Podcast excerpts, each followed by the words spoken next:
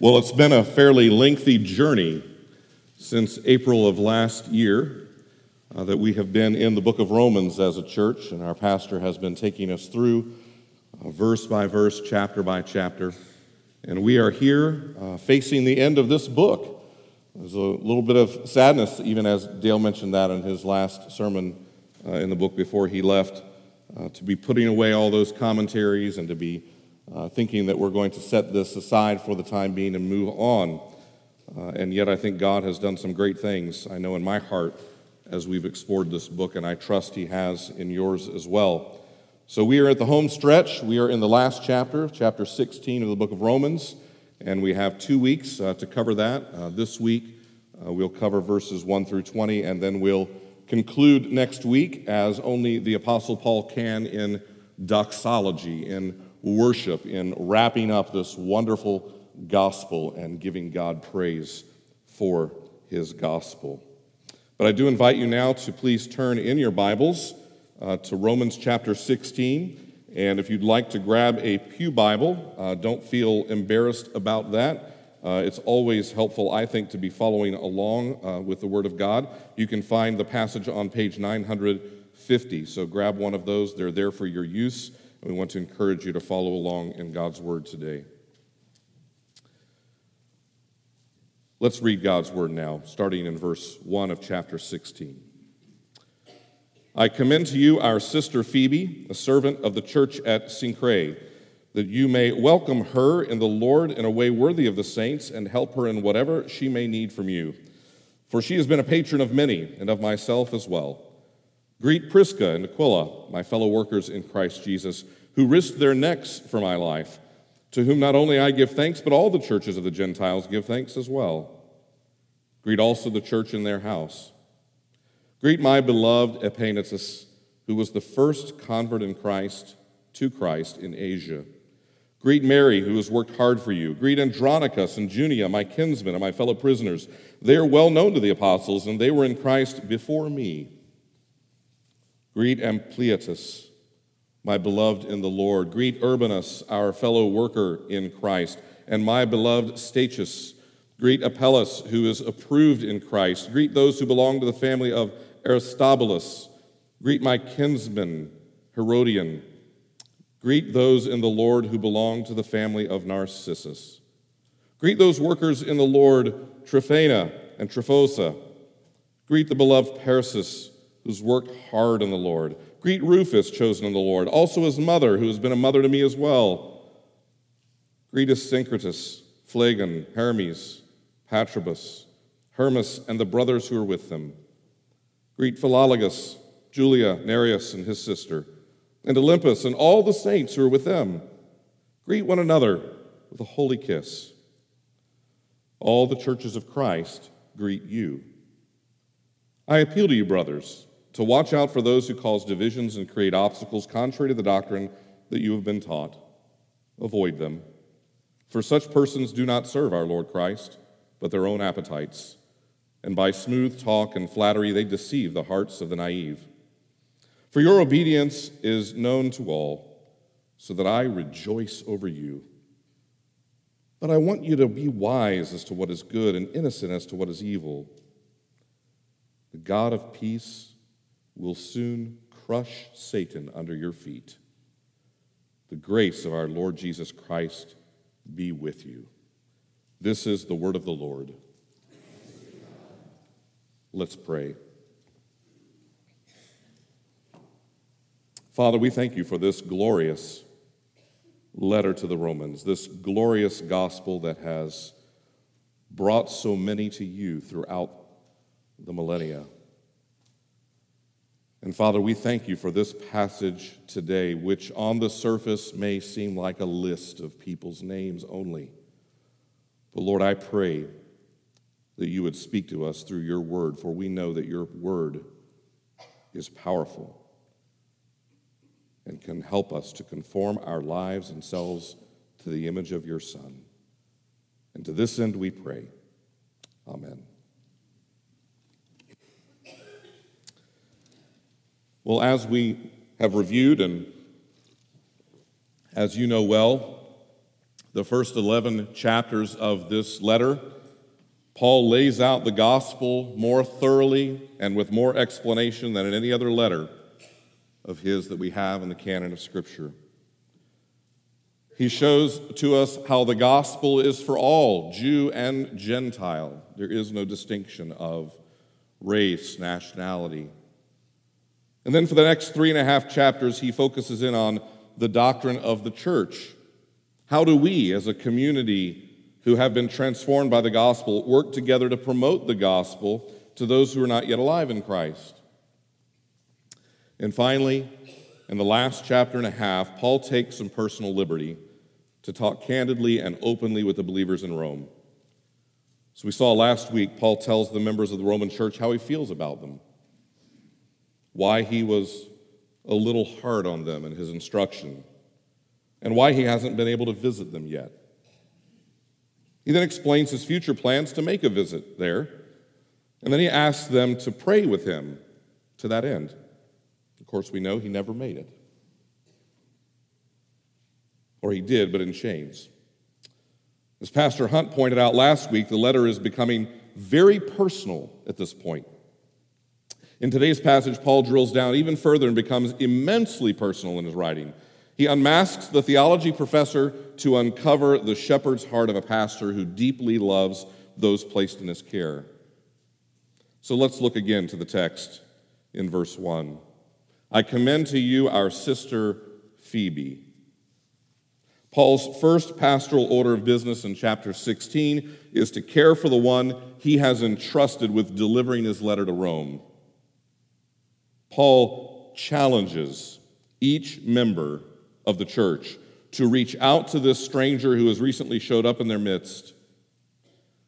Phoebe had traveled some 615 miles from her home in Corinth to Rome. That'd be kind of like one of us traveling from here to Philadelphia or Memphis or Miami, but without the benefit of modern transportation. No hotels or restaurants along the way. Lots of danger. We're not sure why Phoebe was chosen for this task. Apparently, she was a woman of some means, for Paul says she's been a patron of many and of myself as well. Maybe she was on a business trip to Rome. Or maybe she had some special access to the shipping industry or a way to get there that others didn't have. But we know that she was a faithful servant in her home church in Cenchreae, a suburb of Corinth, a, a seaport of Corinth. In any case, Paul entrusted her with this important task. Phoebe was a precious sister in the Lord to Paul, and he wanted the Roman church to welcome her with open arms and to take care of her while she was there. So he put the challenge to all the members of that church to look after Phoebe as if Paul were there himself. This is a good reminder for us to be welcoming and loving of the strangers the Lord sends us and those who have been away from us for some time but then are able to come back. It's part of our calling as the body of Christ. Recently, one of our new missionaries shared something with me that was very disheartening. She relayed that upon returning to her home church after serving on the field for her first term, that she received very little inquiry about her time away and very little personal care from the members of her home church. They were nice enough, and after a short period of time, it was as though she had never left. She realized that they had been carrying on in her absence with their own busy lives and had not really given much thought to her for the last several years. After all, she was halfway around the world, out of sight, out of mind. I was pleased that the context of her story was that she had been overwhelmed with how much love and interest she was already receiving on her first visit here as a new missionary, even though she hadn't been with us long. St. Andrews, may one of our missionaries never have an occasion to share such a testimony about us. But instead, may we give them a hero's welcome, pouring out love and concern for them and their children, embracing them with excitement at hearing what God has been doing in their ministry while they've been away. When they leave here for the field again, may they leave refreshed, energized with the knowledge that 700 members of St. Andrew's Presbyterian have their back and will be supporting them with the power of prayer. Let us welcome them in a manner, as Paul says, worthy of the saints, even as Paul expected for his friend Phoebe. Jesus had some very strong words about this in the Gospel of Matthew, chapter 25. There we read these words When the Son of Man comes in his glory, before him will be gathered all the nations. And he will separate people one from another as a shepherd separates the sheep from the goats and he'll place the sheep on his right and the goats on his left. And then the king will say to those on the right, Come, you who are blessed by my Father, inherit the kingdom prepared for you from the foundation of the world. For I was hungry and you gave me food. I was thirsty and you gave me drink. I was a stranger and you welcomed me. I was naked and you clothed me. I was sick and you visited me. I was in prison and you came to me. And then the righteous will answer him, saying, Lord, when did we see you hungry and feed you, or thirsty and give you drink? And when did we see you a stranger and welcome you, or naked and clothe you? And when did we see you sick or in prison and visit you? And the king will answer them Truly I say to you, as you did it to one of the least of these, my brothers, you did it to me. We never know who comes through the back door of our church. Anyone could be our sister Phoebe, a member of the family. May we always be welcoming, open, and loving to those who, by divine appointment, visit us here at St. Andrews. Next, in our passage, Paul takes time and the ink and the paper in verses 3 through 16 to greet 26 church members and families by name.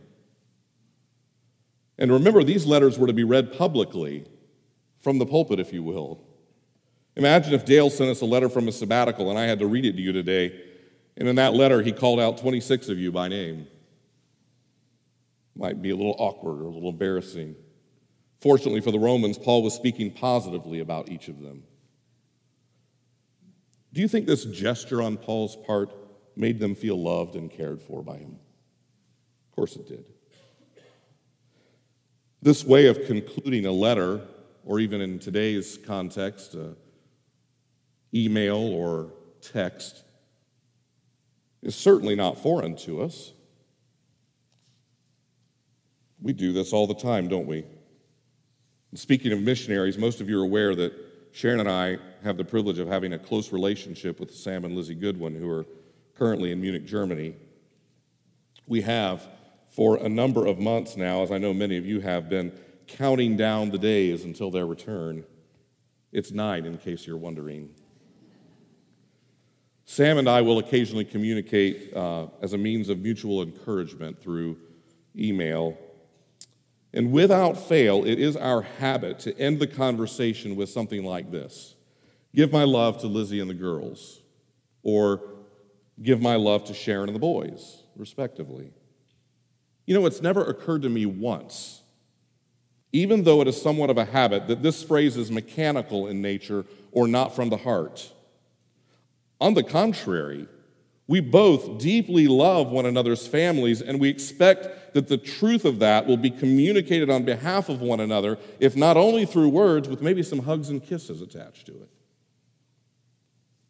This is the kind of affection that Pastor Paul greets these beloved followers of Christ in Rome.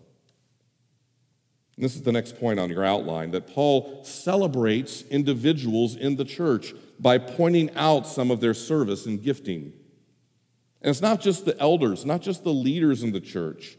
Paul knows that they're all part of the body, they're all important. Only a few paragraphs before, he was describing these that he has now named as toes, hands, eyes, ears, feet, limbs, etc., each with differing gifts, and yet for each one he has this deep affection. Real people, real issues, real gifts, trophies of grace in the Church of Rome. Notice, let's look at just a few of these folks and some of the details of how he greets them. First, in verse 3, he says, To greet Prisca and Aquila, my fellow workers in Christ Jesus. We're told in Acts that Paul originally met Priscilla, Prisca being the shortened or more familiar part of the name, and Aquila in Corinth, where he was writing this letter from. They were tent makers, just like Paul and probably met him in the commercial center of town where they would have been practicing their trade. Maybe they set up their booths or shops next to one another. And Paul, in conversation with them, perhaps heard that they were Jews and began to strike up maybe a conversation and, and show them the way of Christ. And Priscilla and Aquila come to know the Lord. Well, they had gotten to Corinth because of persecution in Rome. The emperor had been persecuting the Jews there, and Priscilla and Aquila fled to Corinth, where they hooked up with Paul. And that wasn't the end of the relationship. They were there in Corinth for Paul, with Paul for some time. And then when Paul left Corinth and went to Ephesus to plant a church there, they followed him, they went with him. And when Paul left Ephesus to go on to Caesarea, Antioch, they stayed in Ephesus to help that church plant. It wouldn't be long till a fiery uh, new preacher comes along. Apollos comes in through Ephesus. And he was zealous and he was on fire for the Lord, but he didn't have all the details quite right. And I just love this phrase that Luke gives us in that point of the story. And he says that when Priscilla and Aquila heard him, Apollos, they took him aside and explained to him the way of God more accurately. You see this, perhaps, I'm just speculating here, okay? Don't, this isn't scripture, but perhaps this older couple in the Lord who had spent all this time with Paul, and this fiery preacher comes into town and is on fire for Christ, and, but he doesn't have it quite right, and they pull him aside and disciple him and train him in the Lord and say, No, this is, this is the true message you need to be preaching, and these are some errors that you have. And then they went on with their lives. Not famous, not preachers themselves just servants in the church. Finally, when the persecution ended in Rome, they went back to Rome to serve that church. And here we find out they've got a church meeting in their house. These faithful servants, no doubt Paul loved them dearly for the relationship that he had with them. Does this same level of devotion and affection define our relationships within the church? It should, shouldn't it? He then greets Epaenetus, who had the distinction of being the first convert to Christ in Asia. What a title that would be.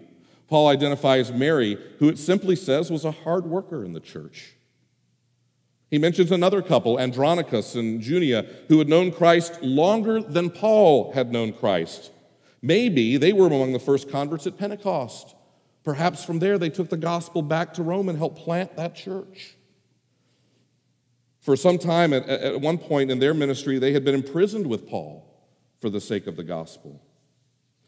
Paul knew many of these folks, or at least he knew of them, and he loved them. He wanted to see them. They were real folks carrying out daily life as Christians in a pagan culture, diverse ethnically, Jew and Gentile, well traveled city folks, cosmopolitan. But Paul dearly loved them.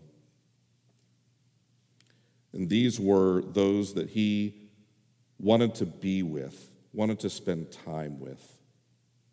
Are we intimately involved in the lives of one another here so that we could speak of our relationships as Paul did within the church? And if not, why not? Is there a better place other than here, in this place, in this room, to forge relationships that go deep in the Lord? Is there a better place for you to find that kind of friendship and lasting support and love? May God be pleased to continue to foster that kind of love here among us.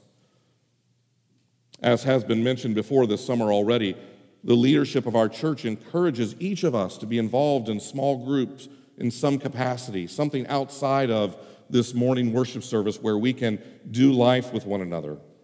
The community group ministry is, is coming up again this fall, and if you're not part of a small group in some capacity here at the church, that's a great way to jump in. So be watching for those announcements.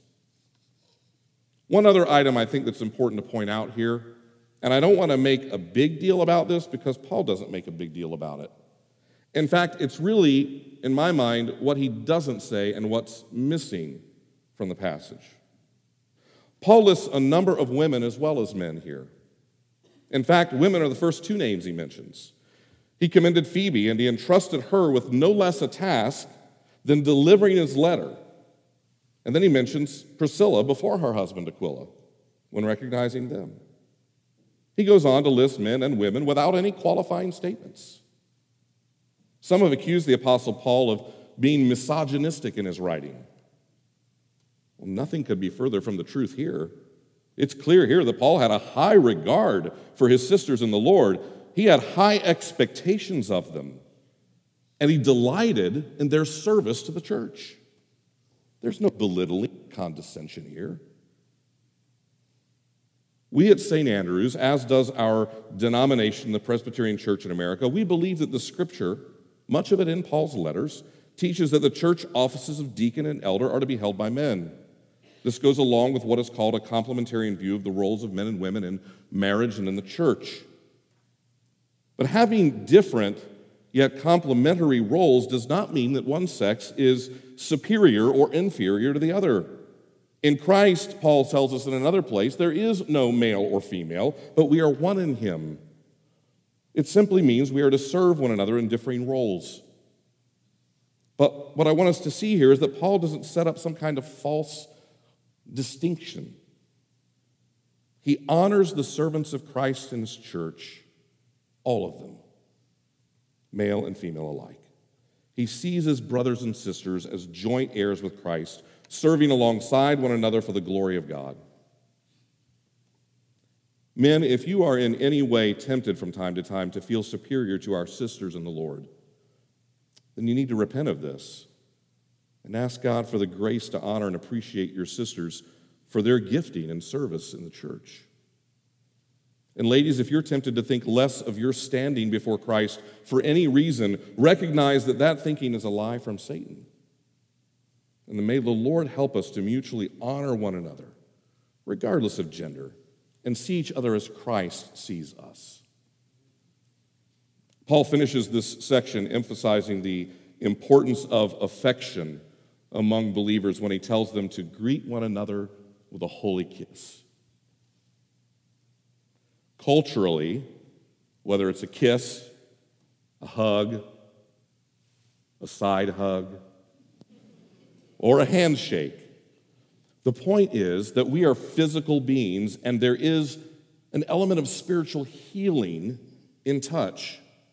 God's people aren't to be cold and standoffish. We are to embrace one another with brotherly love and affection for one another. If, if you're new here, and if you're here for any length of time, you're going to find out we're a touchy people. And if you, if you don't like that, it's going to be a little awkward. But that's part of this loving one another and encouraging one another. And that touch can often be that healing balm or salve that someone needs, that touch of love in Christ. In verses 17 and 18, Paul cautions against wolves in the church. I appeal to you, brothers, to watch out for those who cause divisions and create obstacles contrary to the doctrine that you have been taught. Avoid them, for such persons do not serve our Lord Christ, but their own appetites, and by smooth talk and flattery, they deceive the hearts of the naive. Some would say that it isn't loving to call out false teachers, that we shouldn't judge others' teaching or ministries. But isn't that the equivalent of saying that a loving shepherd shouldn't protect his sheep from the wolves? I mean, after all, a wolf's got to eat too, right? Paul warns these believers who he loves about those who would penetrate their ranks and cause division, those who would throw doctrinal obstacles in the way. And these false teachers, he says, are to be avoided. He makes a distinction between these folks and the true church. For these do not serve Jesus, but rather they serve their own appetites. They talk a good game and can deceive the naive. So, what about today in our society? Are there any false teachers around? Well, of course there are. There always have been and there always will be.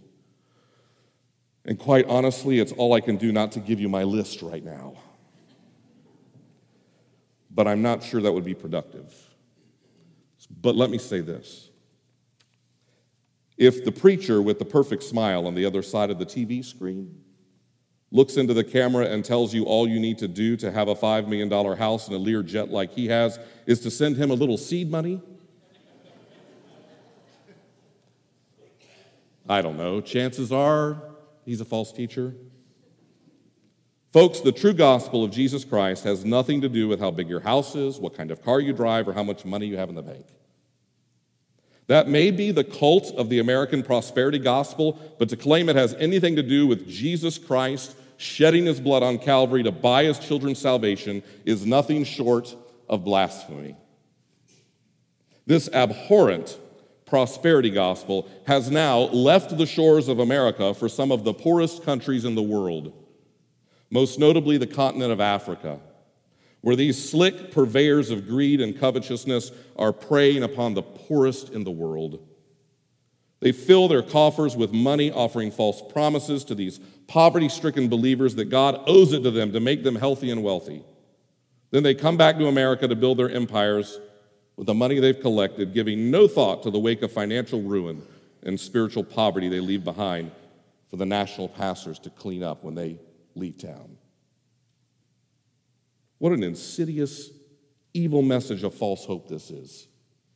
It's high time the true church stand up against these charlatans who are taking such advantage of the least of these. I can assure you, God will not let this travesty of the American church go unpunished. May God have mercy on us. Obviously, I don't really have an opinion on this subject. But if calling some of these folks out seems a bit unloving or harsh to you, I'd ask you this How loving is it to allow them to continue to go unchallenged as they prey upon the poorest and most vulnerable among us with a false gospel that minimizes God, the God of the universe, to some sort of Santa Claus in the sky, all the while keeping the true words of life from those who need to hear them the most? For good shepherds to stand by and allow the sheep to be eaten by ravenous wolves seems far more unloving to me. And finally, in verses 19 through 20, this loving shepherd, Paul, comforts and encourages the church. For your obedience is known to all, so that I rejoice over you. But I want you to be wise as to what is good and innocent as to what is evil. The God of peace will soon crush Satan under your feet. The grace of our Lord Jesus Christ be with you. Here, Paul, as a loving pastor, brags on them a little like a proud papa. This church was known by their reputation among the believers for its obedience to the Lord.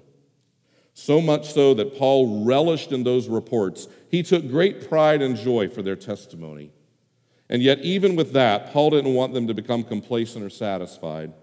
He wanted them instead to regain what had been lost in the Garden of Eden wisdom and innocence.